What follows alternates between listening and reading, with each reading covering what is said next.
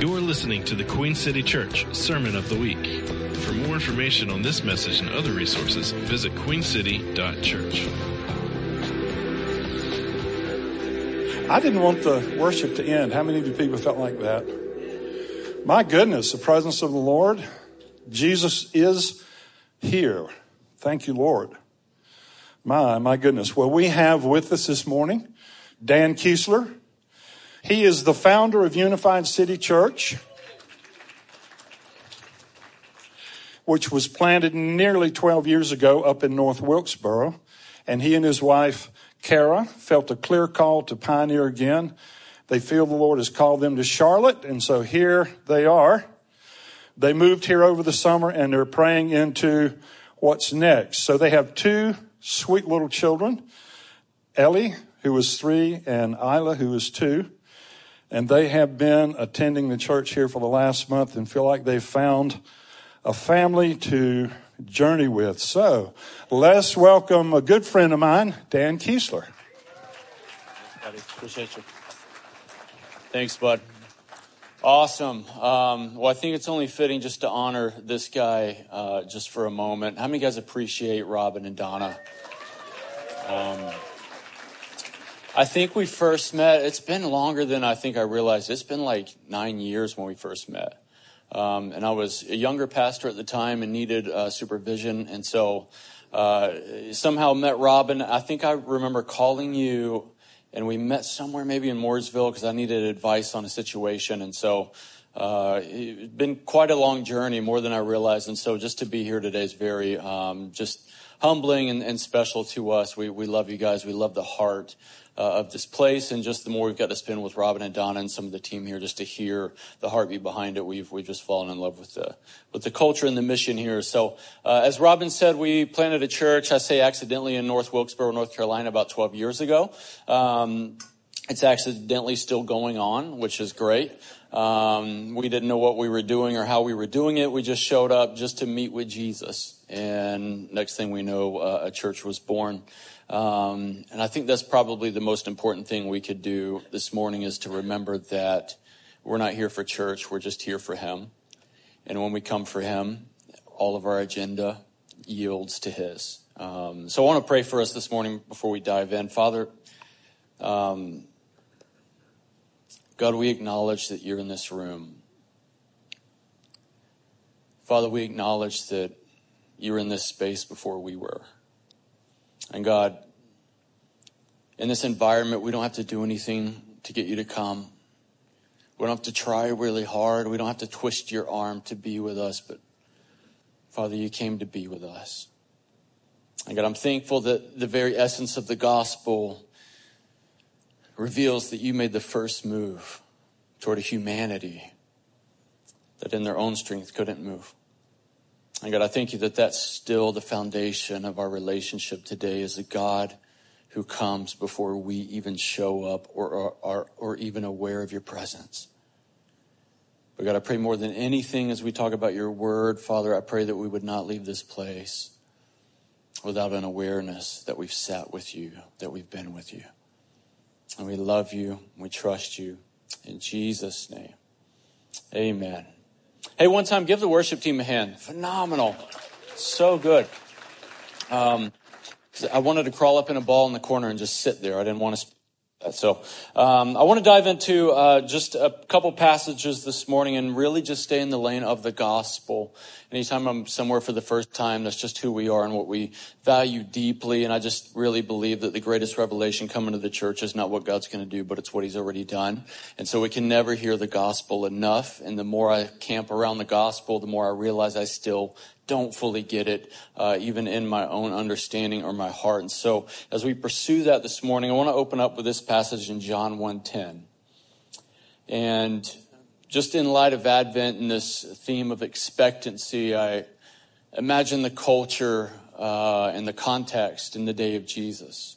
That Jesus is coming and no one really knows that he's coming. I mean, there's been prophetic words, there's been unctions, but there's really no understanding. And the God of the world shows up cloaked in his own humanity. And he shows up into a people who were, quote, expecting him to show up. But the Truth is, they've expected him for so long, for literally centuries, and he hasn't shown up that probably at this point, even though they were familiar with the idea of him coming, they probably, probably weren't really expecting him anymore. They weren't living in a way that they were expecting him. And here comes Jesus, God in the flesh. And he shows up concealed in the fabric of his own humanity, peering through, looking just like them, and no one knows except a couple people. And I love this passage because I can only imagine and wrestle with the tension uh, that could have been God's heart. But it says this in John 1.10, it says, He was in the world. And though, and though the world was made through him, the world did not recognize him. He came to that which was his own, but his own did not receive him. I want to read this one more time. Think about this. He was in the world, and though the world was made through him, the world did not recognize him. He came to that which was his own, but his own did not receive him. This is God, right? This is the one who formed and fashioned everything, everything that would be made, that was made, was made by him and through him, when without him nothing was made that was made. And the maker of everything that was made shows up into what was made, and no one knows that the one who made it is sitting there.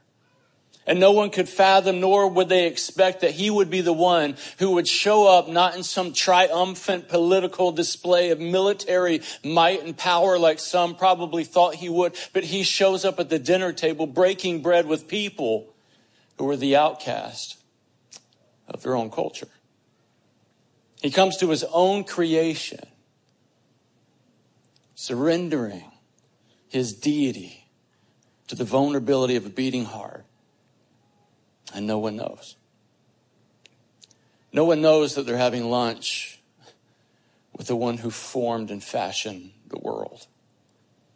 And I love these glimpses of God's patience because he was never in a hurry to get humanity, quote, there. Jesus shows up and God in the flesh does life with people. He just came to be. Now, obviously, there's a redemptive narrative in the gospel, which we'll peer into, but it's fascinating to me that God comes not in a hurry, but patiently comes just to be with that which is own. And they don't even know. Now, um, as Robin said, we've got two daughters. One is Ellie, who is three and a half, and one is Isla, who is two, neither of which sleep at night. Oh, thank you so much. Um, but one of the things I'm wrestling with as a younger father is rejection, okay? And I'm going to see a counselor for it. But the worst thing in the world for me, and it happened during worship today. So I'm reminded of my uh, just, you know, lack of qualification. But the worst thing in the world is when my daughter wants mommy and not me. It's rejection, right? Because sometimes I just want to be needed. Like I want to feel like I've got worth and value, right? And so sometimes I want to be there when one of my kids fall down or what or whatnot, or uh, and they just no, we want mommy. And that's the worst thing in my life right now. To come to my own and want to be there for my own and my own not even recognize the heart that I have for them. Or not even need me, or not even really probably want me, and actually probably thinks it's funny. She kind of rubs it in my face sometimes. But man, it's crushing right? I can only imagine and wrestle with the tension of God's heart. Now, he's a better father than me and has a counselor built in called the Holy Spirit, so he's doing better and he's kind of set up for success where I'm not. Uh, but I can only imagine the feeling, the weight of God's heart to come to his own, the ones that he views as sons and daughters and not this byproduct of some fall that just a bit corrupted them, but the one who saw them through a lens of redemption from the foundation of the worlds, he comes to his own and they don't even know and he simply wants to be there with them and for them. And they're rejecting him. Can't imagine the weight of God's heart. And you see it time and time again in the story of Jesus who sits with people who all, although they profess God with their voice, their hearts can't even tell when he shows up. Because they didn't expect him to come the way that he did.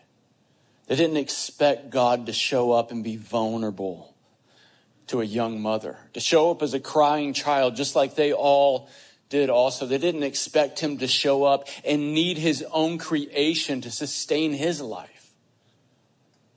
They couldn't fathom that the God of the universe would show up and be so human and so much like them. They didn't expect that, right? They expected this triumphant Jesus coming in on a unicorn full of military might to some maybe think overthrow the Romans, others just to liberate them. But they had all of these beautiful ideas and preconceived elaborate stories in their mind. And here comes God in the back door of his own creation crying as a child, needing a mother for years. And there's God patiently evolving and growing under the canopy of humanity, and no one really knows. And no one recognizes.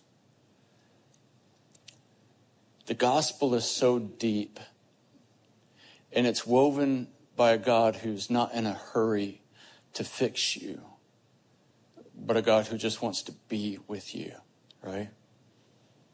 And Jesus comes and he's not fixing every, he's fixing a lot of things, which is part of the story, but He's not in a hurry to fix everyone and everything. He sits there and he does life with people because the way that he saw his own was different, right? And I love one of these passages is John uh, chapter number eight. It's one of my favorite glimpses of the gospel, but I want to tell you the story really quick of our oldest daughter. A lot of dad stories because that's just where we are in life. Um, but our three and a half year old, I remember when she was very young. And I think it was probably the first time she had gotten sick. And just a little note about me I'm not like a germaphobe at all, but I'm a grossophobe. So if something's gross, I don't really, I'm not in. But if it's germy, I don't really care. Um, but if it's gross, I'm out. And so this was one of those moments being, you know, a father for your first couple years, everything's kind of gross, right? And so you're learning all of that. It's beautiful, but it's also uh, challenging. And so um, one morning, uh, Ellie decides that she's going to be sick. And I think it was the first time she was sick and wearing it right? If I can say it like that in church. I don't know how to say this in church. Um, but she was sick and she's oozing the symptoms, right? And they're just everywhere. It's just the faucet is on. And I thought, oh, my heart for her, I don't want her to have to feel sickness. What a weird world we live in, you know? And so I'm struggling there, needing a counselor again. And she, here's what she does though. She's oozing it and she's like just wearing the symptoms of her sickness. And here's what she does. She comes to the living room and she turns to me and she reaches. And he, if I'm honest, it was only like a tenth of a second, but it was long enough that I was aware there was this slight hesitation of ew. Like, ah. Uh. Now, it was only a little bit because my love for her far outweighed whatever she was wearing. So it was only just a glimpse. And here's what I did I got up because this is my dopamine fix. I realized someone needs me. So I thought, man, this is my moment, right? So I get up, I stand up from the couch, and, you know, I'm really tall, she's really short, so I had to stoop down. And here's this little girl who's experiencing the uh, flow of sickness for the first time, needing daddy. And so I come down, and she's reaching for me, and she just runs. And all of a sudden, just couldn't have done it better, nose dives right into daddy's black shirt and it's all over me, right? Now, at this point, I'm over the fact that it's gross because I'm so entrenched in my heart for her. But I stoop down, reached out my arm. She runs, she nosedives, and I embrace her. And I remember getting back up. I sat back down on the couch. And I thought, this is the best moment I can remember in a long time, right? That was gross. Don't get me wrong. Um, but I wasn't worried about what was on her getting on me because the value I had for her far outweighs the thing that was on her. The way that I view her and the way that I feel for her far outweighs the symptoms that she carries. Because here's what's true about her she's my daughter, right? She is my own. Let's phrase it that way. She's going to be that no matter what she does, no matter what she carries, no matter what symptoms may arise, her identity as my daughter will never change. And therefore, my heart as a father will never change. It might be challenged, but it won't change.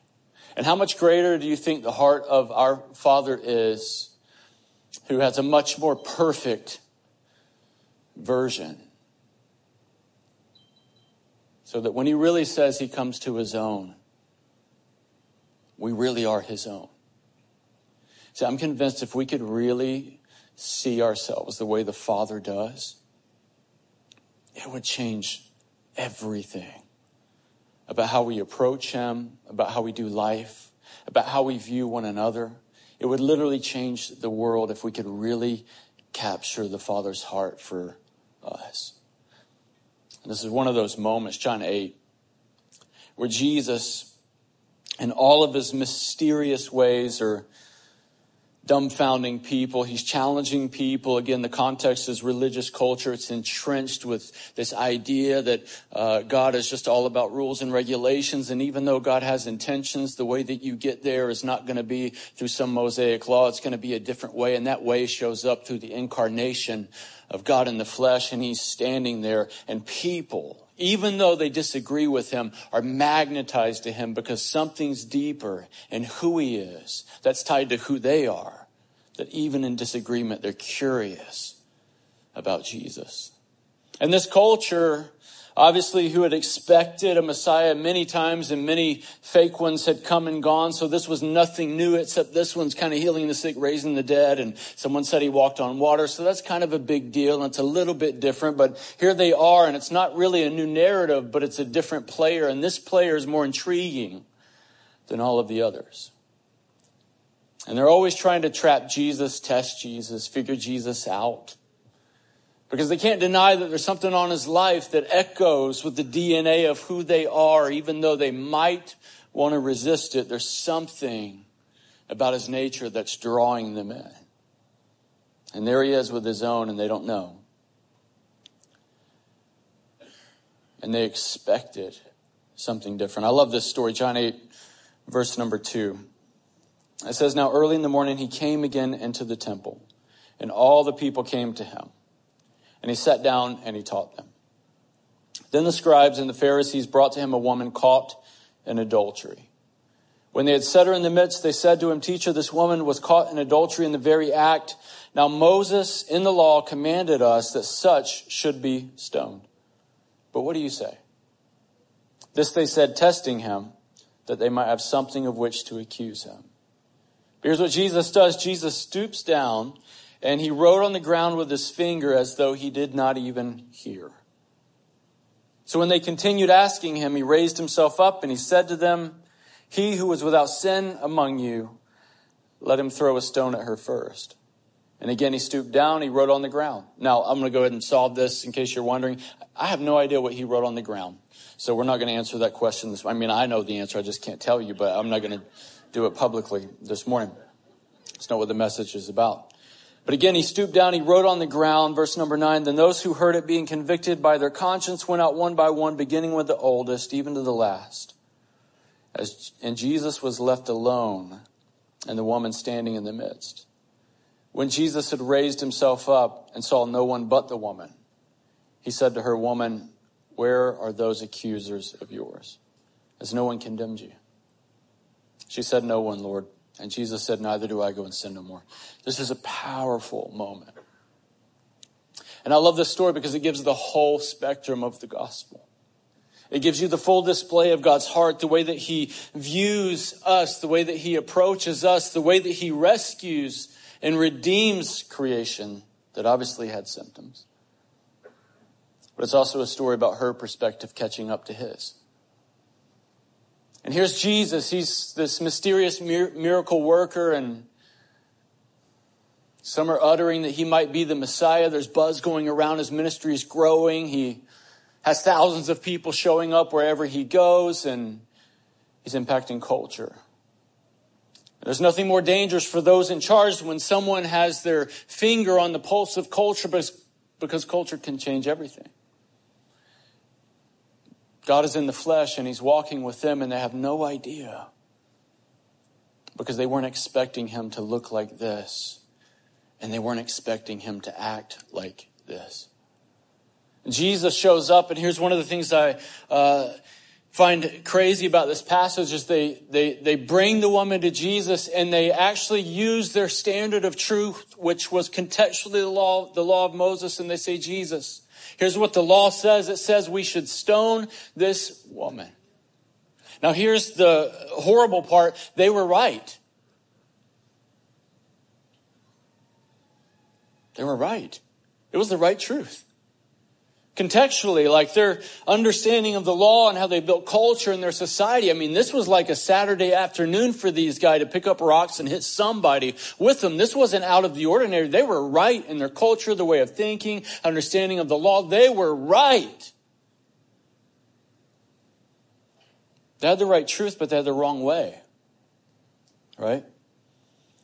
Because the real way was standing in front of them, who would be the way, the truth, and the life. It wouldn't be just one without the other. And God always knew that the right way for humanity to be redeemed was not some letter written on tablets of stone, but when God himself would show up and do life with his own. And even though they didn't know that he was there, everything was changing because the right way was standing in front of them.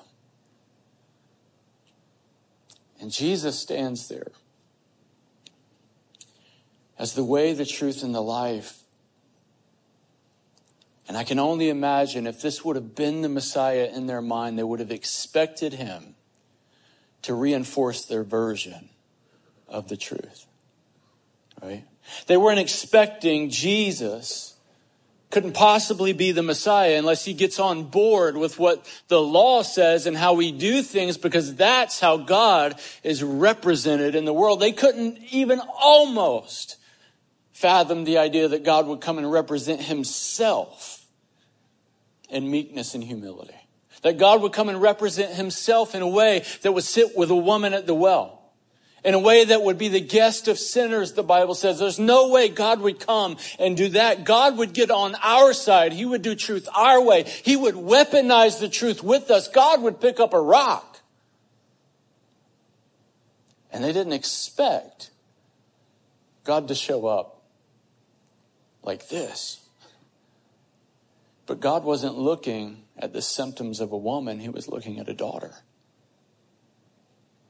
They couldn't see that, and she couldn't either, but he always could. Everything Jesus was, would, would do throughout the Gospels was a full representation of the, who the Father had always been, but the lens of humanity was warped. They knew about God, but they never really knew Him. That's why He could come to His own and they don't even recognize Him. Because how could God be so loving? How could God, even though there's moments, man, Jesus had abrasive moments and he brought truth in a way, but he brought something that they wouldn't dare associate with God. The way he loved people who in their culture would have been stoned, man, they didn't expect that. And where they had weaponized the truth, Jesus was disarming it. They had right truth sometimes, but they're the wrong way. And Jesus comes to show this way of the Father and to represent what the Father had always been, but humanity had never been able to see. See, Jesus, Jesus wasn't responding to the symptoms of this woman. He was responding to a daughter. His view for her determined his response to her, right? No one expected that. You understand that when God sees us, you're not the byproduct of the afterthought of some failed creation narrative. But the intent of the Father for your life has always been to be the son or the daughter of who he is, to be his likeness and his image, to be the one that literally bears his nature. And that intention's never changed. So when he comes in the Gospels as God in the flesh, everything was driven by that view and understanding of who we are to Him. He comes to His own and they're missing it, they're not recognizing it. And I love this passage because it says that they test Jesus. Jesus, what do you say we should do? Should we throw rocks? And Jesus disarms them. And I love one of these just moments. And again, I don't know what Jesus wrote here, but I love this just kind of, I, I wouldn't, I don't think it was arrogance, but it's funny. Jesus just stoops down, the Bible says. And he writes on the ground. And it says in this passage, as though he didn't even hear. Right? Now, this is what love looks like. And for the first time, his own are getting a uh, close up view of what love, in the Father's definition, always looked like.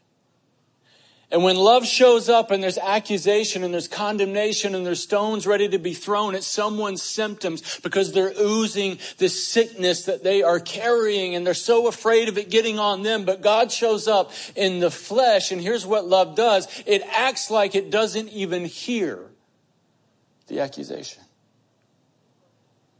You see, love does not allow someone else's opinion or accusation or condemnation to ever define the identity of a son or a daughter.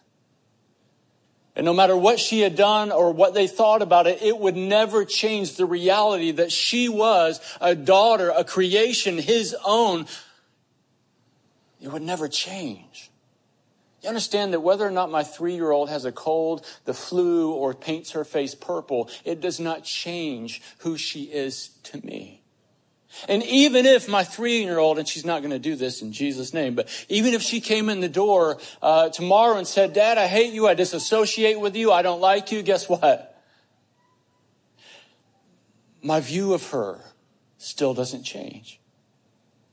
There might be tension in my heart. There might be struggle because I want her to know my heart for her, but it never changes because who she is to me will never change. And the Father shows up in Jesus to his own to reveal who they've always been to him, but no one ever knew. No one could ever fathom, nor would they expect a Messiah to come like this, right? The Bible says Jesus comes and he stooped down. They bring the woman. Jesus stoops down. You understand that the incarnation, which we celebrate in this season, and you even see it in this picture, this is the finger of God riding on the dust of humanity, its value. Because what he did was he stooped down from this position of comfort in heaven. He could have stayed God at a distance. He could have stayed this elusive Yahweh that they could never quite uh, get the system right enough to get to, but he didn't. He left his throne. He left his seat. He left that place of comfort and made himself vulnerable. He stooped down. Another translation says that he lowered himself. He stooped down to become just like us, to get that close to us to get that close to the symptoms of an aching humanity. To get that close to symptoms that most people in the religious context did not even want to associate with nor get on them. And Jesus stoops down to get so close. Because he wasn't coming for the symptoms, he was coming for his daughter. He was coming for his own. And he's in the middle of coming to his own, and they don't even recognize that their father is present. Right? And I can only imagine they're frustrated when Jesus doesn't say anything. He doesn't get excited that they caught one, right? They're, they were totally excited. And Jesus isn't even responding. It says he stooped down, he wrote on the ground. I'm going to read this again as though he did not hear. And they pressed on. So when they continued asking, asking him, he raised himself up. And he said to them, Whoever is without sin, throw the first stone. And then he stooped down again. You understand that the incarnation, like Jesus comes. And it's not just Jesus, this is the Father through the Son. Jesus even says, If you've seen me, you've seen the Father. Creation's getting a first view of the Father. They never really knew what he was actually like. They knew about his stuff, but they never really knew him. And this is the first time he's up close and personal, and they're missing it. They don't recognize him because he's nothing, nothing like they thought he would be like. See, the incarnation blurred the lines of what they thought he was versus what he really was. And he stoops down, he becomes like us, but this is my favorite part of the gospel because Jesus said, He said, if I'm lifted up, I'll draw all men unto myself. The greatest reconciliation moment in history and throughout eternity when Jesus was lifted up at the cross. He wasn't just dying for us, He was dying as us. He came to trade places. And this isn't just the moment where he took some nails and let out a cry and paid for the sin. This was the moment where he saw that there was a aching humanity. He saw his daughter had symptoms and he said, you know what? She needs me. And even though maybe it wasn't directed, maybe she didn't even recognize what was happening, but Abba comes down through the son, stoops down into creation, and here's what he does. He opens his arms can I tell you this? No one was expecting this. They were expecting their version of him to get reinforced, but here is the God of creation concealed in his son, just saying, hey, it's okay. Come on. Because the beauty of the gospel is he stoops down, becomes like us through the incarnation of the word becoming flesh. But then this story says that he raised himself up. And Jesus said, if I'm lifted up, understand that when he was lifted up, it was not just arms stretched out to see how far they could go to put nails in it, but this was Abba's arms open wide for a daughter who was oozing the aching brokenness of humanity. And it was the father saying, Hey, just come. Why? First, because you're my daughter, but second, because what's on you is not greater than what's in me. You, you understand, guys? Nothing you've done in Adam will ever be greater than what God did in Christ. Nothing. No matter how many times, and i will be very careful to walk this line because I know sometimes, again, as Paul would write, we don't excuse uh, things just in the name of grace. But can I tell you that grace, it will always shock your paradigm of what he's actually like. Because no matter how many times you've got a runny nose and need him, the Father's arms are still right here, just saying, I just want to be needed.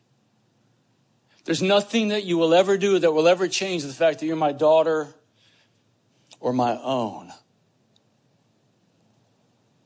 And Jesus raised himself up and he said to them, Whoever's without sin, what was Jesus doing at the cross? He was dealing with the sin issue. You understand the one who knew no sin was made to become sin. So in that moment, it wasn't that Jesus just died a spotless lamb. He died the worst of the worst. Because in this moment, he took on everything that was broken, knowing it wasn't greater than what was in him. So that when Jesus closed his eyes in death, it wasn't just the death to the Son of God. It wasn't just the death of humanity. It was the death of the sickness that caused them to have the symptoms in the first place. And even in this story, he says, Whoever's without sin, cast the first stone. And then the Bible says he stoops down again.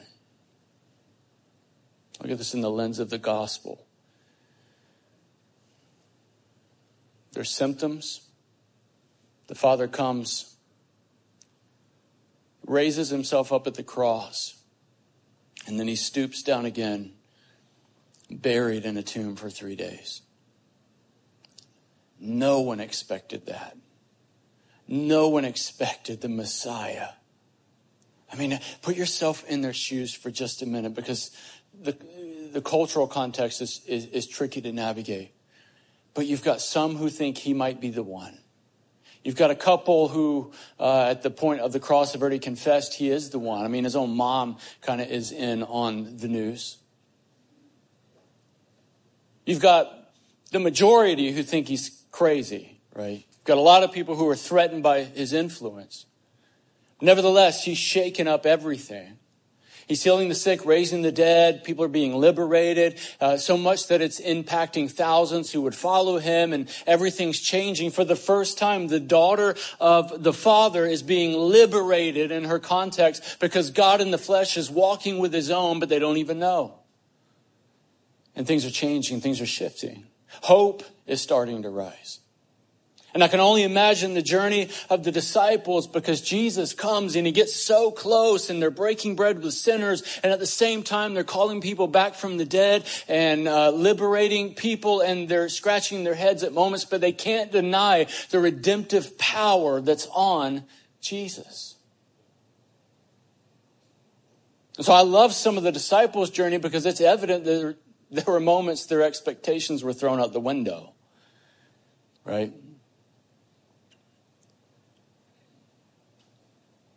But what they didn't expect, because they're probably riding the momentum of his ministry that's flourishing. I mean, you think, just put it in context, if you raised one dead guy, like you think, okay, we're good. Like, we're not going to mess up again, you know, like, and they've done it a couple times. I mean, let me put it this way. If you think if you've walked on water, your faith's probably stabilized right? So I can only imagine the disciples at some point teetered into this realm of, okay, he's got to be the one. Like, we can't, we can't keep doubting if he's the one, right? So they're probably just fresh uh, into commitment of, okay, we're going to do this thing. God's about to just restore Israel. Like all this expectation that we had is about to emerge. And here's Jesus hanging on a cross. they didn't expect that, right? Here's the one who was uh, the miracle worker who needs a miracle now himself, the one who healed the sick and raised the dead, is dangling there, being crucified by his own who didn't recognize him. You understand that Jesus could look down from the cross and say, Father, forgive them because they just don't know. Because he was not looking at the symptoms. He was looking at his daughter. He was looking at his sons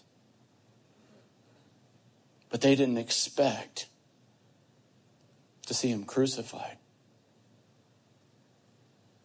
And they certainly didn't expect him to take a last breath. And I can only imagine the roller coaster of expectation being shattered when a day's gone by and Jesus is still lifeless in the tomb. When a day and a half goes by and everything has stopped.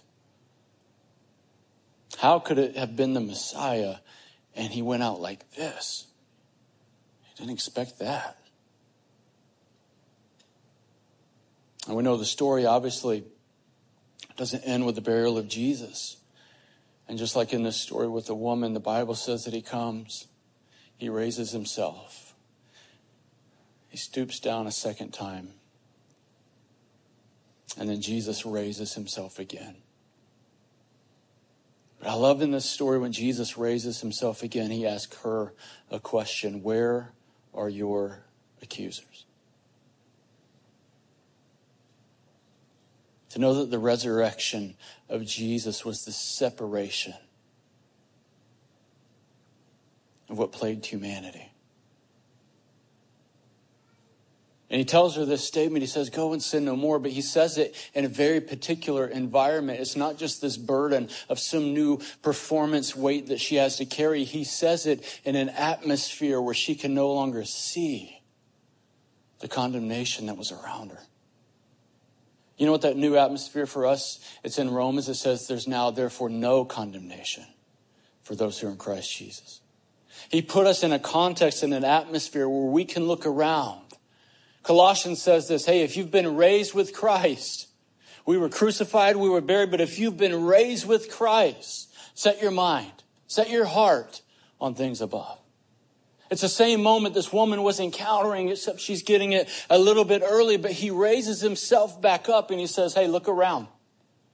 Where is those who would throw stones? Where is the accusation? Because you cannot think about yourself the way that I think about you until you can look around and stop defining yourself by the symptoms, but start defining yourself as a daughter. Colossians says, if you've been raised with Christ, let me say it like this since you've been raised, look around. Look at who you are to the Father. The God who comes to his own, but isn't even recognized because either he was too human, he was too close, he was too patient, or he died. God wouldn't do that, right? The Messiah wouldn't come and die. But because they had certain expectations, they were missing God in the flesh.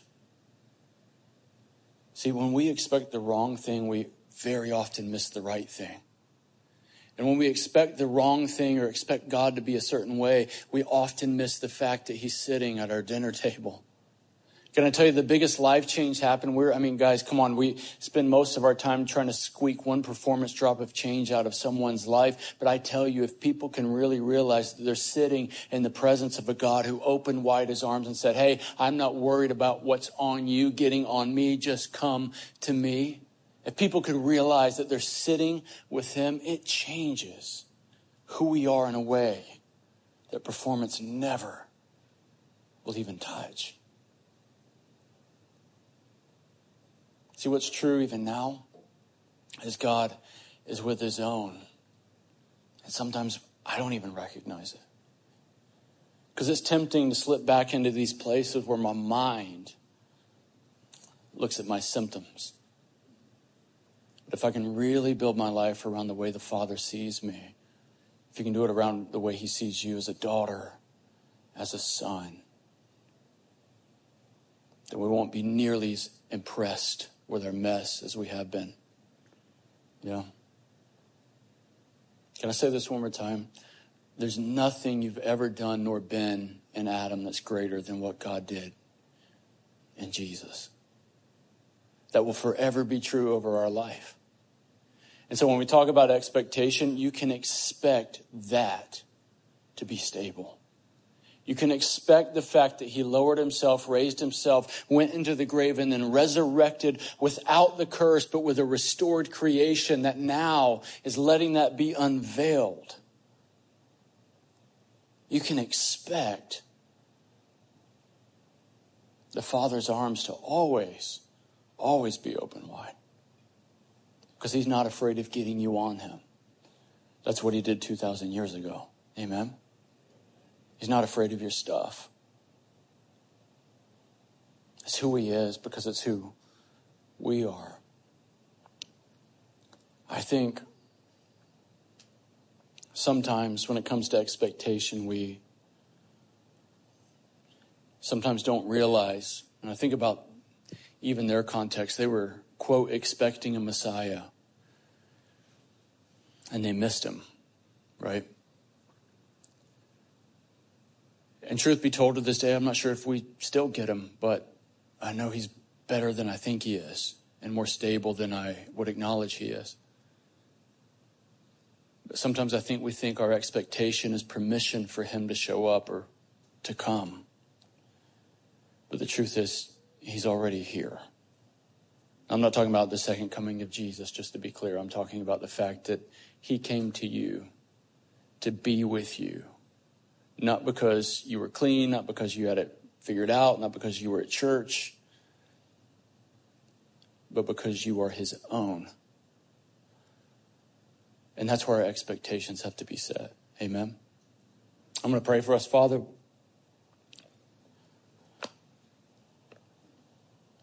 God, I thank you that that's the name we get to call you. This endearing name that carries weight to simply say Abba and it be true is our reality. God, to know that what happened through the Son, when the Father shows up to take us on this journey of redemption,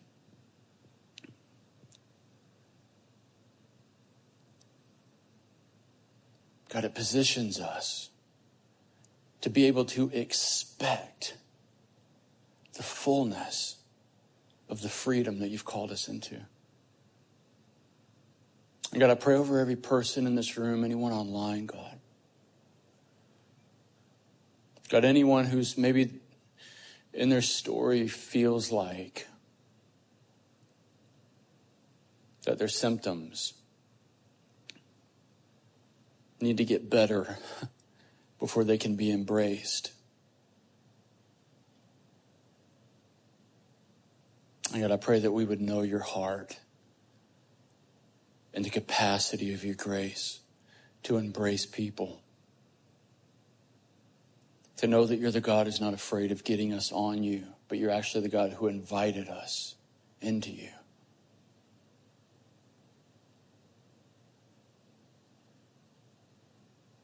And God, I pray, even over this generation, Father, that we wouldn't be tethered to performance, trying to get you to love us. But God, we would know that you love us whether we feel it or not. It would be our truth. And Father, God, I thank you.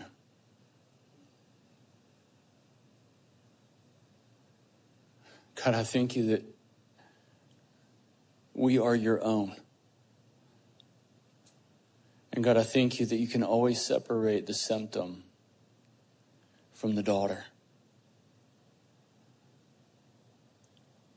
And God, I pray that you would give us grace to do the same for our own journey, for our own narrative, and for one another, Father, that we would not be the church who throws stones, who weaponizes truth. Not in here and not even outside, Father, I pray that we would be the ones who carry truth, but also carry the way that you are, the way that you love, the way that you don't allow people to be defined by the accusations or the condemnation. But Father, give us grace and meekness and patience to love the world around us in a way that only you can. And last, Father, I pray that our capacity to embrace people with stuff on them would be so large. That we would come to the realization that what's on the world around us will never be greater than the Christ that is within us, because greater is He that's in me than He that's in the world. And God, even a city like Charlotte, God, give us the capacity to love it, to love them in a way that they've never encountered. And we trust you, God. We love you. In Jesus' name, amen. Amen. You've been listening to the Queen City Church Sermon of the Week. For more information on this message and other resources, visit queencity.church.